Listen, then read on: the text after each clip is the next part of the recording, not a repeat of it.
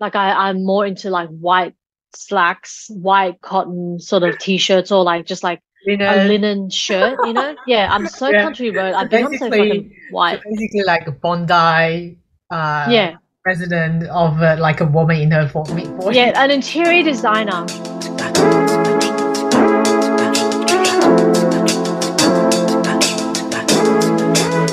Oh, okay, which I don't have. Ah, okay. You can. Oh, yeah. There's not much you can watch on Disney. Not not the things that you would like. We're talking about streaming, guys. This is Jesse. And this is Helen. and we're Asian bitches down under, just chit chatting about the different, the sort of um, infinite number of streaming platforms there are these days. It's crazy. And uh, well, I yeah, I initially got binge several months ago to watch Curb. My partner's a big fan, so we were watching all of Curb Your Enthusiasm together. Yep. And also, binge has great stuff. You know, obviously Succession, which you know I'm probably the only person left on the planet who hasn't seen it. um, you know, a lot of HBO shows are on binge, but um, right now, actually, all we're seeing, all I, I spent like fifteen dollars or whatever it is on binge every month, just on one single show, which I am absolutely will always be obsessed about. I will Okay. talk about it till the day I die, and that is Veep. Uh, what's that? Um, oh, Veep, V E E P. It's oh, okay. Never heard of it. It's uh Julianne, Julie, Ju- Julie, Julie. uh, Oh my God, Julia Louis Dreyfus. Get your words together. Jess. Mm. Uh, so obviously Elaine from Seinfeld. um, and it Ah, okay. uh, a reimagining of uh, you know a female president basically um a comedy Uh-huh. it's it's just like i am every time like we basically watch an episode a day and Mm-hmm. um every single time the show ends at the 27 minute mark it's around half an hour sh- you know episodes which is i to my in my opinion the best length Yeah. of any tv show. Nothing should be longer. Um i always want to keep watching it. I always want to binge it but it's like uh it's just i mean after we finish the seven seasons um, i'm going to go back and watch it again because it is just it's like the feeling of Schitt's Creek leaves you. It's a comfort space, you know? It is such a comforting space. I love Veep so much. I love it like desperately in, in the way that um uh, for many reasons, probably mostly because um it shows a very like unapologetic and very witty, clever woman who just is like very unapologetic about wanting power. Uh-huh. And I just find that extremely cathartic as someone who is, you know, herself very ambitious, but not for, you know, power, for other forms of power. I guess like cultural power, maybe. I don't know. Like just um I, I have a lot to say and I want to say it, you know, things like that. Um and every every member of the cast is hilarious and lovable and it's just the best. I, I wonder if you would like it.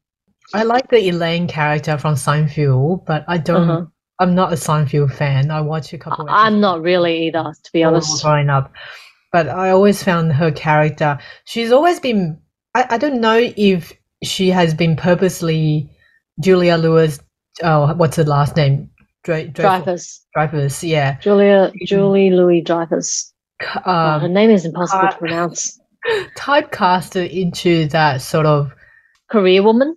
career woman, and always, but she's like missing something. Like, oh, I, I don't know. Missing a screw. Is that what you mean? That's right, missing a screw. Yeah. Really? The Oh. character of Elaine that in the Seinfeld is also like I have an image of her expression is like she's always dumbfounded of something that she's late for or she's Right. not doing it right. Um I wonder if that's a similar character in Veep. No, no, not at all. She Uh-huh. is the American president. Okay. Yeah, all right. Yeah. Well, she starts off being the VP.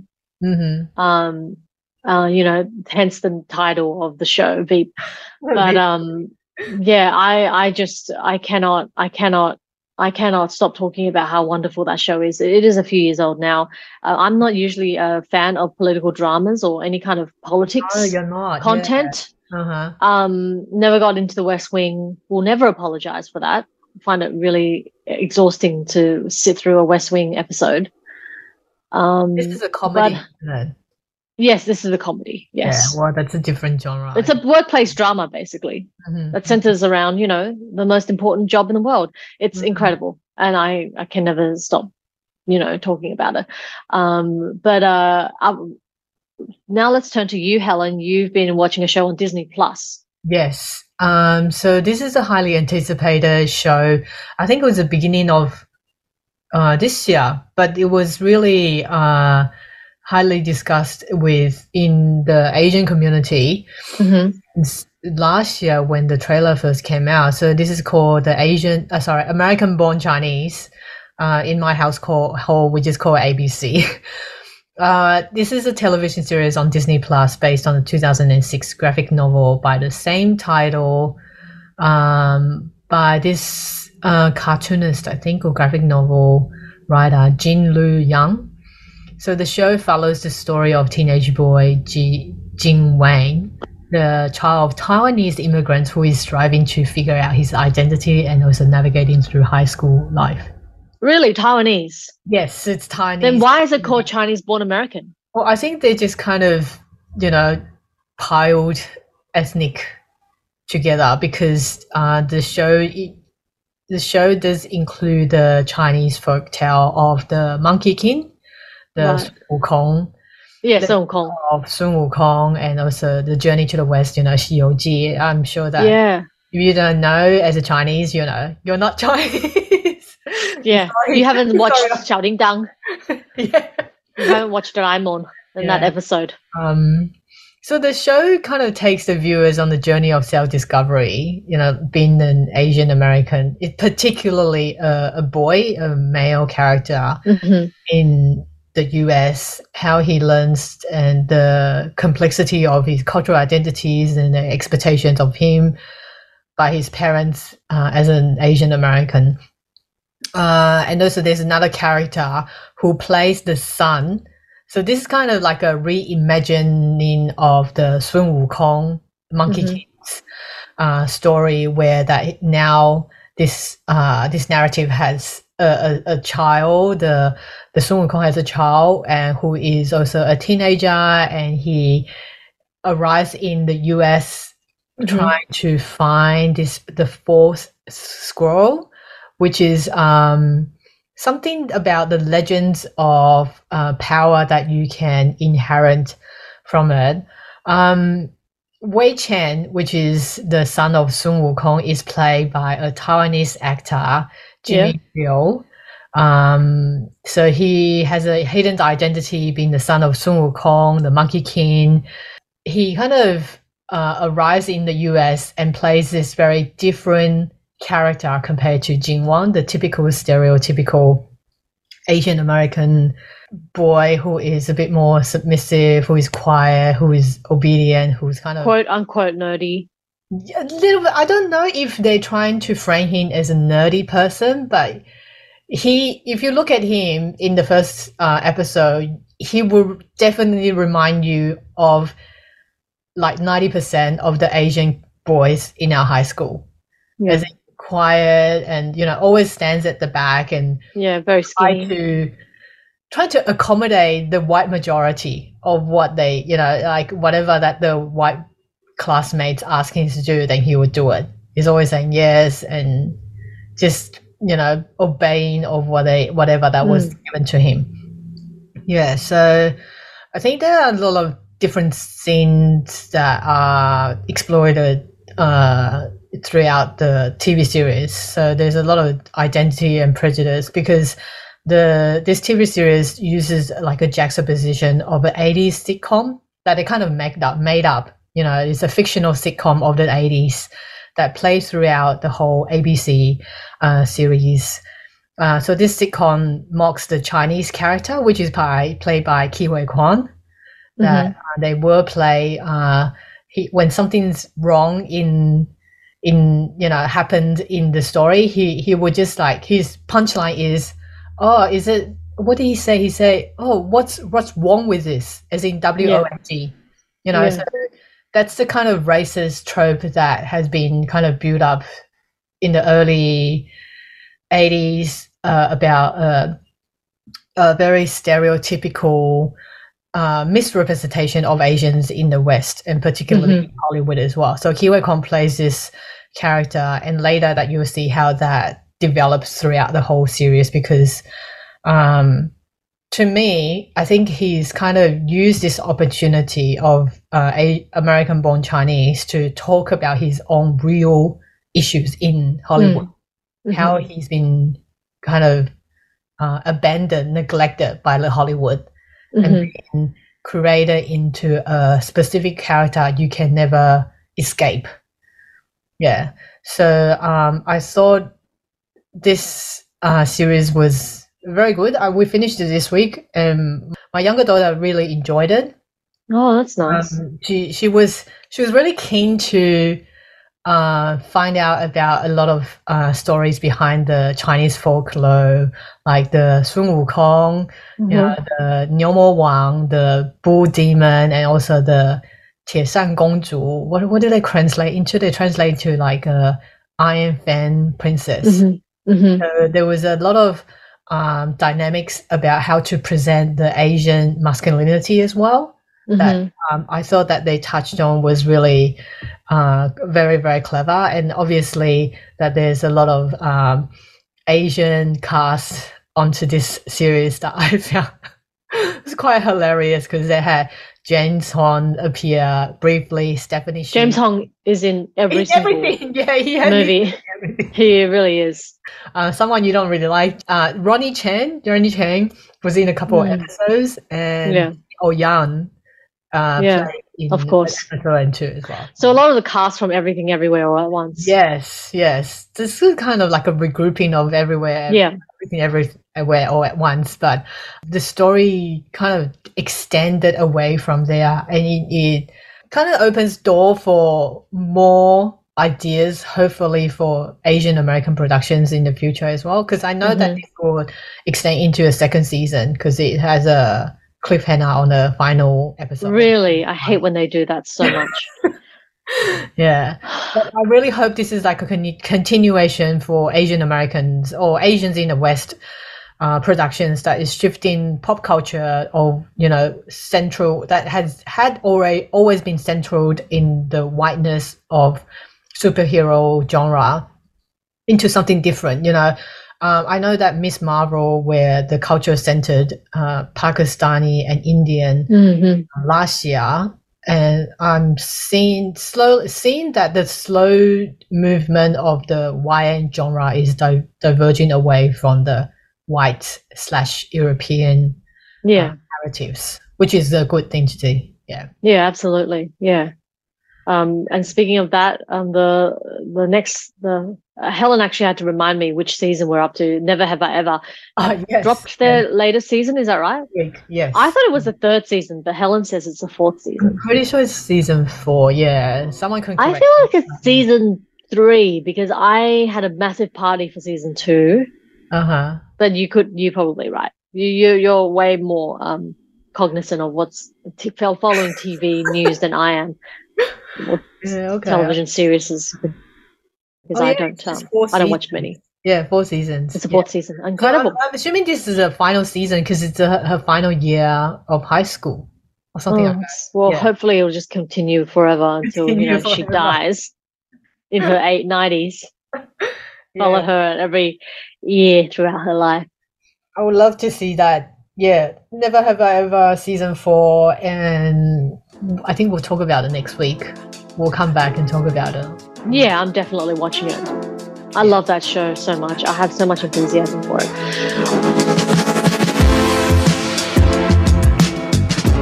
Um, okay, so um, just uh, I guess um, before we talk about stuff and you know launch into our main topic, um, wanted to give a shout out to Helen at the Sydney Sydney Film Yes. Festival. So that's happening. Obviously, if you're in Sydney, go check out films. A lot of them have been sold out, um, but um, are still a couple of tickets left. Um, Helen will be um, translating, interpreting for Yes, a I'll director. working next Monday, which is the what do they call now? The king's birthday or monarchy's birthday? Where we Yeah, who cares? holiday. Used Public holiday. That's all we care about. Yeah. so next Monday, Gaga, uh, which is a Taiwanese indigenous film that will be screening in Newtown's Dan Dendy, I believe is Dendy. Yes. Yeah, that's the only cinema that I can remember about that's in Newtown. Yeah, um, so director Lahao Mao I don't want to mispronounce the name. Laha Mebow. Yes, Laha Mebow. How do you say it in? Why can't you just say it in Chinese? Oh, she has a Chinese name, but her um, description on her presence is with her indigenous name. Oh, sorry. And then so how do you say it? Chen Jie Yao, and her indigenous name is Laha Mebow. Uh, Yeah, you should say that. Yeah. You should say that. Um, well, she will be speaking Chinese, so thankfully, because I don't know anything of, I don't know uh, any. Who of- knows? Only only those people would know, right? Yeah. Indigenous that that part of indigenous tribal Taiwan. Yeah. Mm, yeah, so Taya Zhu, Ta- Taya, that's uh, her tribe. Uh, sh that, well, anyway, so she will be presenting her film on next Monday, which is three thirty. Um, look up Sydney Film Festival. Uh, if we, if I remember, I'll put it onto our show note as well. And come and see the film called Gaga, and I'll be there on Monday afternoon. Hopefully, I'll see you. Anyone who Yeah, I can't wait. Yeah. yeah. I'm really looking forward to it. Um, well, I wanted to just say to this week, I had the privilege of going on the uh, ABC RN, the bookshelf, which is Mhm. um, a radio show, a weekly radio show that interview um, has interviews with writers, and then they basically the two hosts, um, Cassie McCullagh and Kate Evans, they uh, review books, Mhm. and it's a lot of fun. Like this is the first I've been on the two times prior, and this is my third time, and um, it was the first time I got to go into the ABC Ultimo Studios. Yeah. Oh, oh. And, well, because we've been, you know, working remotely the past. Yeah, exactly. so- um covid and um and it was uh, so much fun because um i love being in recording studios like podcast studios like the, it's, it's all very exciting Mm. um to have you know a tech sound guy it's all and it's always a guy um you know mic check you and all that ask you what you had for breakfast shit like that um but it was so much fun because i got to see the two hosts in person and chat to them and they're both extremely lovely women Mhm. but um most of all um i had a lot of fun because of um because i got to me- meet a for the first time someone who is now a very dear friend um and i only met her on like two days ago and she's a debut novelist her name is uh, madeleine gray and she has a book out coming um in october nice. um, called Green Dot with Allen and Unwin. And um, she is just um, one of the most, you know, when you meet someone and you're just like, I love, I love you, You- just click. immediately. yeah, Yeah, I, I was just like. I really like you immediately. So anyway, I had the privilege of, you know, becoming associated with Madeleine Gray, um, whose book I'll be very highly anticipating Mhm. when it comes out. Um, and uh, uh, the book I had the privilege of talking about is Lorrie Moore's um, novel, latest novel, I'm Homeless If This Is Not My Home. Um, and it was fun. Like, uh, I, it's a ghost story. It's kind of like a mix between Oh, Lincoln in the Bardo and the Seven Moons of Malia, Ma, Ma, Ma, Ma, Ma, whatever that name is. I'll never get it right just because I wasn't super enthusiastic about the book either. Um, but yeah, ghost stories, corpse coming out alive and having interactions with uh, people who are still alive. Mhm. I have zero time for those kind of stories. I have no imagination. I Mhm. don't like fantasy. I don't don't like. like- I just don't like anything that's not real. I'm. I, I have the worst imagination. Um, I'm. I'm very like. Uh, I only read about re- realism stuff. Mhm. Yeah. Um. But this one, I mean, it's Lorrie Moore, so how could you not love it? You know, um, she's a genius. Um, she's a genius word words person, wordsmith. So I'm trying to think of another. She was just a yeah. So anyway, I I had the privilege of talking about that. So that's the book I've been reading this week and finished. Um. And uh, guess what? My so I um uh, Maddie actually went on to talk about um a a debut novel called um Sad Girl Novel, which is um so funny because that day I was assigned that book to review for the um Herald in my job Oh, as a book okay. And also, guess what? The other book I was given What? Yellow Face. Uh, oh my god, you already got yellow. I know I'm so lucky. I'm so lucky. That is exactly the book I wanted, and my editor um gave this for me to review. So I'm very lucky. So I'll, I'll give it to you. I'll pass it on to you after I read it. Uh, I think yellow face has been like all over everywhere in the Exactly. It's been Asian- everywhere. Asian literature world Yeah. of the West. Yeah. everyone's yeah. talking about it. Yeah, yeah. other Um, R.H. Kuang. Asian- It's interesting. Uh-huh. because um um you know how she's known as R.H. Kuang uh, Uh-huh. when she wrote Babel.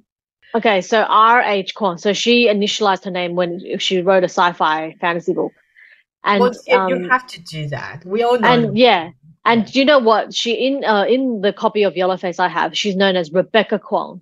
Mhm. So it's like in literature, like capital R, capital L, um, women get to write using their first names. Like they they allowed to be gendered. Whereas like with sci-fi and fantasy, it's like, oh, we better hide her gender. We better Yeah. make it obscure. yeah, we all know It's absolutely sexist, man. So Yeah. sexist. because you you're you're no you're you actually would notice that a lot of sci-fi works that has you know uh, only the initials Yeah, writers because women are yeah. you know and, and you know the let's be clear ladies and gentlemen and non-binary folks the only reason they do that is so that um, men they can sell. yeah exactly so men uh, men men buy books because men don't buy books written by women Mhm. unless they're gay or queer men who are the only kind of men i love to be honest hands down yeah, that's very true. except for my partner I wonder what about uh, a little life. I mean, it's not a sci-fi, you know. It's a no it's capital l literature Yeah, literature. and i don't know any straight men who have read that but also i don't know many straight men Mm, That's very true. Yeah, a little life. I haven't come across with any straight man has read that. Yeah, yeah. Funny you said that. Yeah. Okay, let's take a quick break, and when we come back, we want to dive into our uh, topics of the week. we'll be looking at something that color this idea of color yeah, like the beige flag. experience. we're talking about the trend of the beige flag, obviously, guys, and also um, my um, session going to a colorist, Yeah, color consult consultation. color consultant. Yeah. Yeah, exactly. All that will happen. Okay, we'll be right back.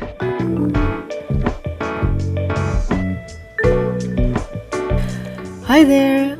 If you're new to our show, thanks for tuning in into our program and we hope you will stay with us for a very long time. And if you're a regular listener, we're forever grateful for your continuous support throughout this period of uncertainty. It has really helped this podcast to gain a great exposure as our mission is to center the perspectives of people who look like us, who are marginalized historically to the sideline of conversation. So if you haven't already, we encourage you to subscribe to our podcast on Omni, Apple, Google, or Spotify and leave a rating and review. And of course, as a small podcast program, we rely on listeners' support to continue this work. Please do check out our Buy Me Coffee page and make a donation in order for us to continue to advocate the intersectionality in the podcast industry.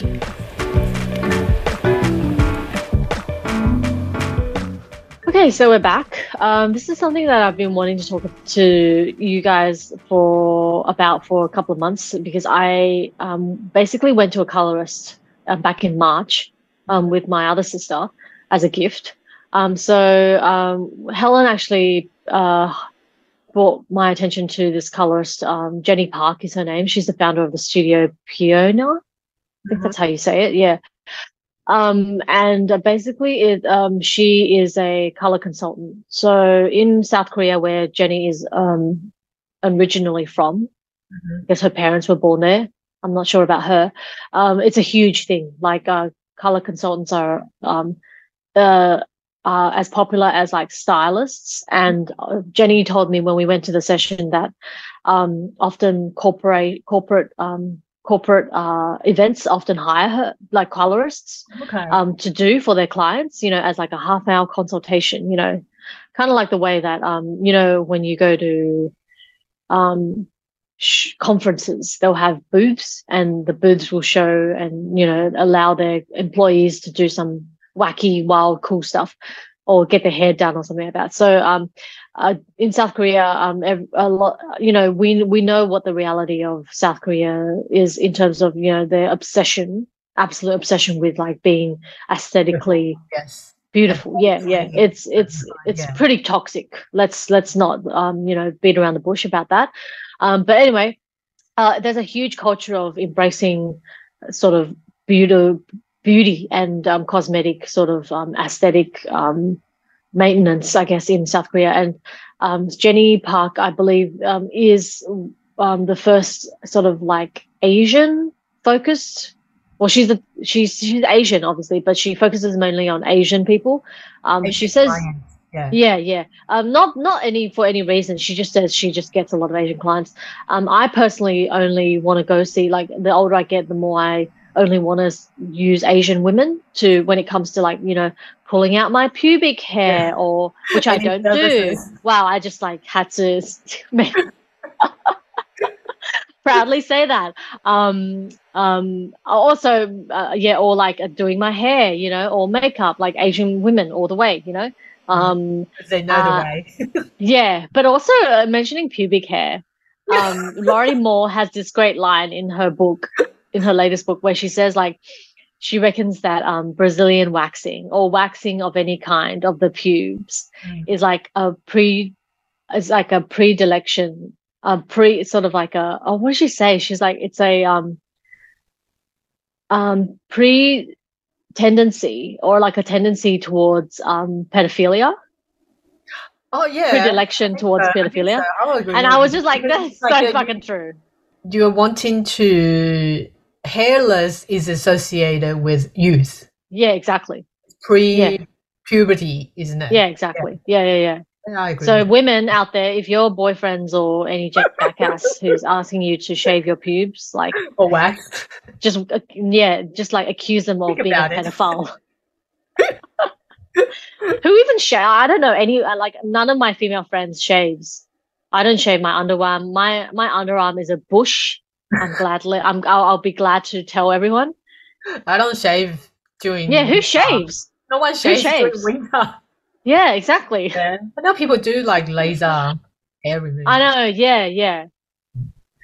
Yeah, whenever I see whenever I see a woman without um without like when when I go to yoga every day, I'm a yoga fanatic, right? So when I go to yoga class and I like and uh, see the women raise their arms and I see like hairless purposely check out the under underarms.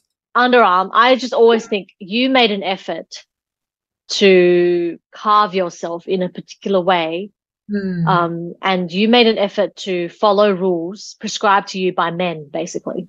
Hmm. So I'm like, Well, it's hard Yeah. to. I think it's hard to unlearn those behaviors. It's been, you know, ingrained in the culture in the society for hundreds of years. mm, hard to un- unlearn those behaviors and those concepts. I think mm, mm. Yeah, it's the same with makeup. It's the same with having certain body shape.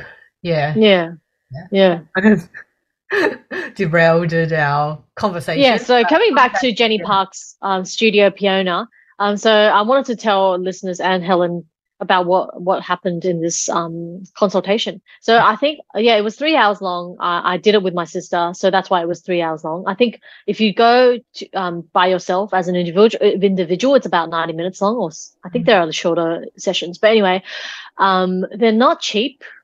They they um, but but the thing is, like I, I, I the thing that's special about Jenny is she's booked out months ahead. She's extremely popular Mhm. which just says a lot about like how a lot of Asian women in Sydney, at least I know this because we live in Sydney, um, are so desperate for like what professional. Asian, yeah, beauty, um, I guess service providers, you know. Um, and so what happens was, um, when you go in, Je- Jenny basically looks at um, she looks at the tone of your um skin color and then matches um the sort of tone of your skin color and the shade of it Mhm. um to different colors. Um, so she tells you what kind of um what color suits your um, skin. So what kind of color to buy clothes for, basically. Um, so she puts patches of different colors like next to your skin to have a look, and she sits you in front of a um sort of like a um a vanity where you know the um, where a performer goes to do their makeup before going on stage. You know, there's a lot of light. Alright, the lights, yeah. Yeah, and and then you see like you see the way in which she t- shows you which colors are flattering to you and which actually make you a bit like Oh, look like you're sick. Yeah. So she put um patches of color against me, and some colors like brown and black actually created shadows because of because my my jaw is like quite square, and so it's just the way in which colors fall across your sh- the shape of your face and also the color of your skin, and there were like bigger shadows that were cast when I wore dark colors, like mm-hmm. dark wintry colors, like deep shades of black, brown, or like deep blue. Yeah and then um, she would put like um, really light colors next to me. And then it was like my face changed. It was much more lighter. It looked it made my face look smaller. Like it it, it made me not look sick. Mm-hmm. and so i was just like wow this is incredible. I wish i had this when i was like 18 you know? Because obviously i've been dressing wrong for the last 15 years of my life um, and what I discovered with my sister was that um, I thought my sister and I had different colored skin tones. So what we discovered was that my sister, um, the other sister, she's actually darkest skinned. And so um, her colors were like deep wintry colors, mm-hmm. which is usually what I wear. And and my colors are um, pastels, so light brown, so light purple, light pink, kind of like Barbie doll kind of colors, like feminine colors. Mm-hmm. And so we were surprised by that because Lisa, my other sister and I, we dress very differently. She's way more feminine, and whereas I'm more just like boyish. And so, like, um, we thought uh, after the consultation we might do a, um, you know, wardrobe exchange. Yeah, which, yeah, oh, which okay. really didn't happen. Uh-huh. Which didn't really happen. She just basically gave me a couple of her pastel colored clothes, Uh-huh. and then I didn't give her anything of mine because she said that she didn't want it. She said that she just had too many clothes anyway, so she was doing a cull. Um, Well, but also what tried on those uh the clothes that you knew you know what yeah um i i haven't I, I have been more conscious about what I put on. Um, I I have I've noticed I become more country road uh, adjacent as I get older.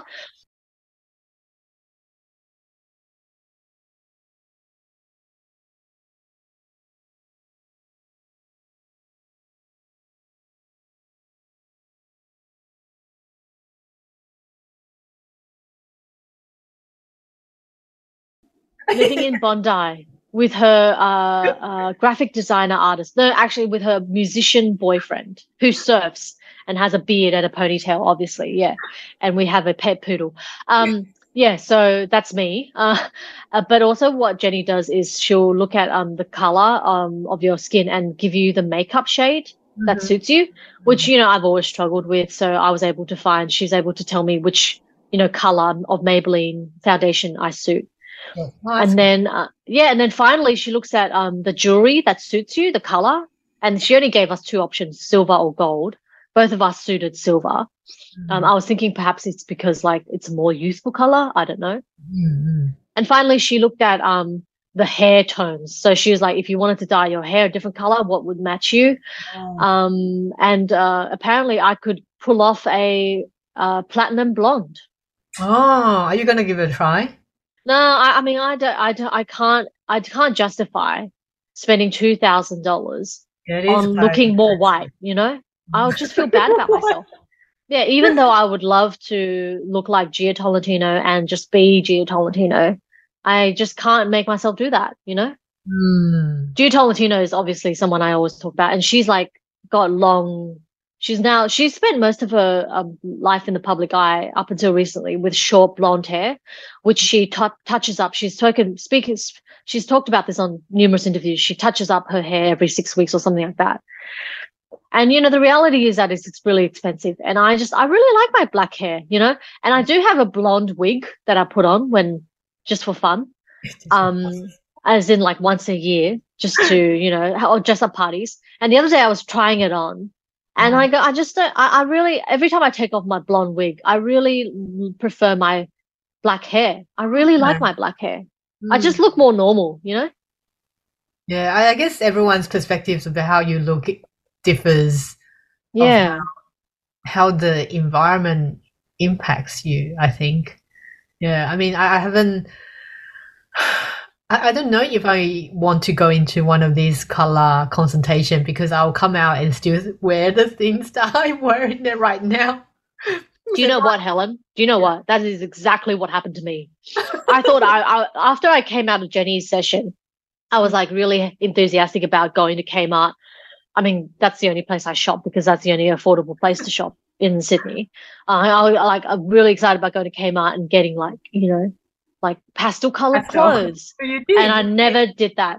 I never did that until two days ago when I went to Kmart to get like a light blue colored sweater, which Helen complimented me about when we went to eat, some Korean food. strange. Yeah, I never saw you wearing that color. Exactly. Yeah, I'm I'm a really basic um sort of Melbourneian esque um dresser. Like I usually wear black or grey.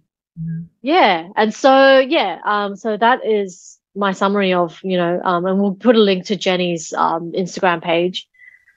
Yeah, Uh interesting. color. Yeah. Yeah, I think I'll still like just remain myself in the sphere of greenness. Yeah, Helen is obsessed with green. I feel I'm obsessed with green. The only thing that I'll get is probably green. Yeah. Uh, okay, so let's move on to our next topic, which is quite, I don't know if I should call it interesting. It's a very, I want to say useful sort of concept, but then when I look Mhm. into it, it seems like people who are in a long-term relationship uh, talks about it as well.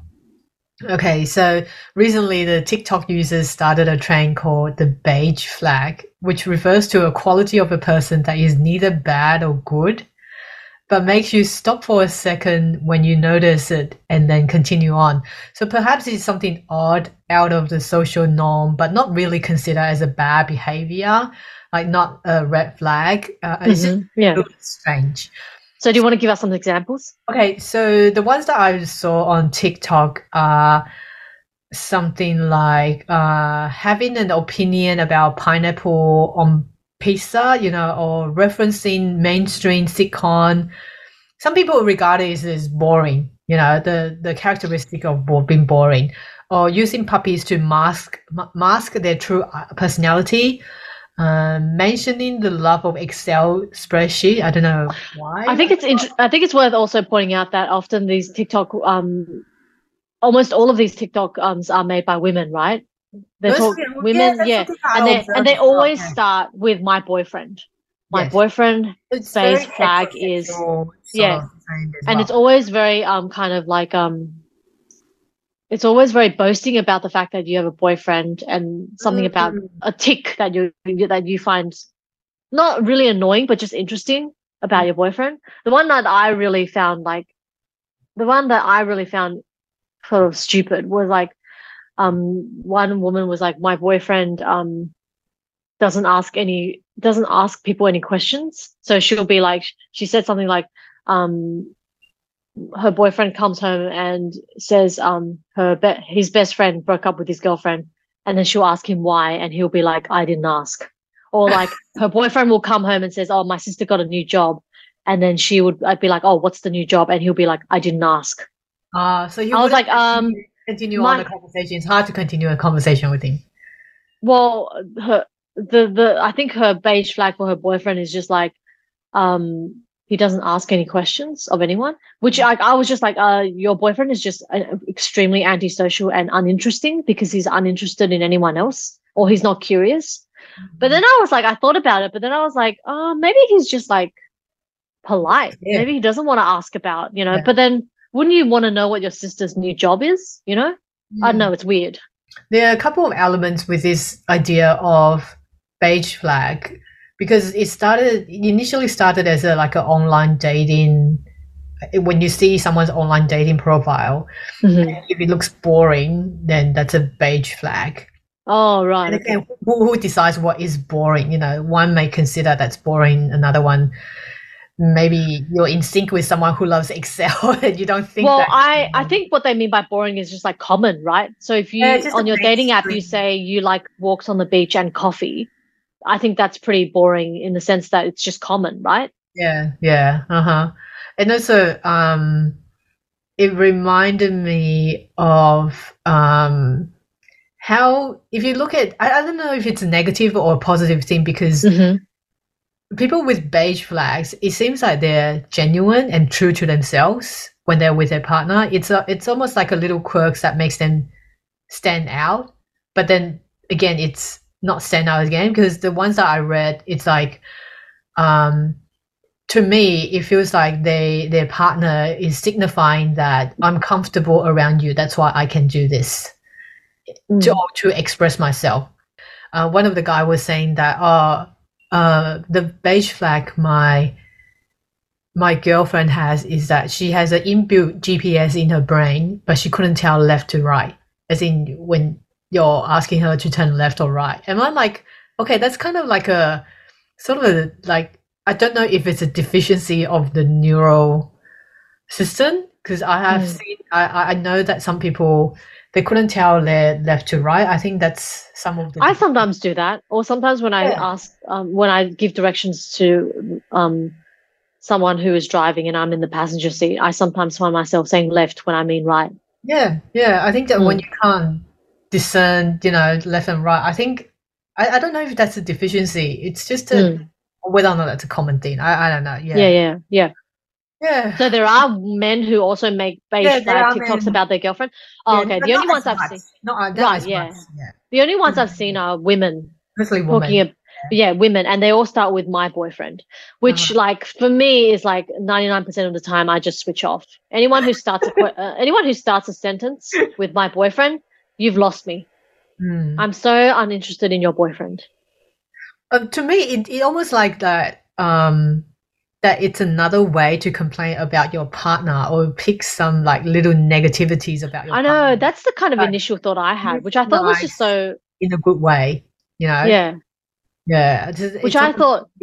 Yeah. Uh, the other um TikTok that was um kind of trending was like um the beige flag TikTok was um my pa- my partner my boyfriend's tic- um beige flag is when he gets impatient at a restaurant he goes and takes the plate off Oh and yes, helps I've seen that one. the waiter. Yeah. so like yeah, I, I was like, uh, isn't that just rude? Just let the waiter do their job, kind of thing. I don't know. Yeah. Um, but yeah, any kind of um, any kind of boasting about your partner, which is basically what this TikTok is. It's boasting about the fact that you have a partner. I just like, I'm so disinterested. Like, give me a wall to stare at instead of reading these stupid women. Sorry, I shouldn't say stupid women, but just these bored women who are, you know, boasting about their boyfriends. I, I do not care about your boyfriend. It's funny that some of the ones that I read, I thought that okay, that's kind of like a red flag to me. But if you Like what? Tell me, tell me. okay, so there was one I saw was uh, a woman saying talking about her boyfriend, obviously, um, that he put he wouldn't put his phone into mute overnight because Oh yes. he's gonna miss Yeah. the alarm in the Yeah, morning. yeah. Yeah, yeah, yeah. So she will- she Why is that up- dangerous? Then she will wake up several times because of the notifications into the phone. I'm like, this is a red flag, sister. It's like hi- his behavior is interrupting your sleep, and you think Yeah. it's only a beige flag. Yeah. Yeah, Like, yeah, I. I would tell him, explain to him that you will still get your alarm in the morning if you turn your phone into mute. It's like Yeah. a little irrational. Yeah. Yeah, yeah. I agree. I agree with you. Yeah. When it I- I- encroaches on someone's life, like in that way, yeah, that's Um, disrespectful. Yeah. I guess, you know, people's boundaries are different. Yeah, different, exactly. Um, I did read something about um not partners but friends. Um, Mhm. Age flag. You know, being late or being something quirky, but I can't remember on top of my head right now. But um, what are the beige flag within friendships that you think you can, Yeah. but you think it's um, it's a bit, you know, like it's close into your boundary, Yeah, yeah. but it's not over the boundary yet. Yeah, yeah, yeah. Yeah. Anything that you can think of? I I think um I think I'm just not generally a fan of someone who likes to excavate their relationships, you know? Mm. Um and I find like this trend is just trying to nitpick at relationships. Uh-huh. I'm not for that. The, I don't go around trying to figure out what to criticize about my relationships with my friends and my, you know, Mm. my um partner. So I'm just like, I can't think of one off the top of my head just because I'm not into nitpicking, you know. And I'm not saying this is a form of nitpicking, but in a way it is, you know. Mm, yeah. It's just like um, all relationships are complicated and complex, and this is just a trend on TikTok. It's flattening something that's really, you know, it's it's basically this, this is what TikTok is, right? It's the most um superficial and um, flat sort of way of communicating or negotiating human relationships and you know um of being on the internet. And that's why i just like i can't imagine being on tiktok. And this is the tiktok trend because it um compresses something so complicated like human relationships the most complex unknowable unknowable oblique thing that we will ever go through in life and flattens it into something like oh we can nitpick one or two of these things. My boyfriend does this my boyfriend you know it's just yeah. i'm so not yeah i'm like i'm so disinterested in doing that but i found it interesting that how it is becoming a trend and then when you see or read the comments that it opens up another whole another world about how people perceive that certain behavior like for example what i just said that you know that behavior that the woman regards as a beige flag, and then to me, yeah. I know. I, I also would say um, it's different about their own boundaries. Exactly. The guy who um goes and helps himself to the plate at the restaurant, mm. I would I would say I would see that as a massive red flag. Yeah, I know. It's like encroaching on someone else's job. Like you're like there's an unspoken rule that when you go to a cafe or a restaurant, you sit down, um, that you play the part of a good civil um, customer. Oh, yeah. You know, and you sit there and you wait for your meal. You don't go and do someone else's job. Like how rude. Like if I would find that deeply embarrassing. If my partner did that, I would be like, "What the hell are you doing?" It's also like a sign for something else as well. What do you think? Controlling. Yeah, controlling. Yeah, exactly. Yeah. So. Yeah. Oh, okay. See, that opens up a totally different conversation. Yeah, exactly. the extension of the you know relationship wise. Yeah. Okay. Anything else? No. Um, we look forward to um, seeing you know more of more films from the Sydney Film Festival. Um, check it out, guys, if you're around um, Sydney. Uh, and uh, yeah, it's uh, Monarchy's long week. It's a public holiday this weekend, so yeah, Queen's birthday. A lot of birthday, lot of things whatever. to do. Yeah, exactly. Okay, that's the end of our episode. Remember to subscribe to our podcast on Spotify, Google, and Apple and give us a five star rating. If you would like to support what we do here at Asian Bitches Down Under, head to Buy Me Coffee page to make a donation for us to continue the intersectionality in the podcast industry. So that's it from us this week, and we'll chat to you next time. Bye. Bye.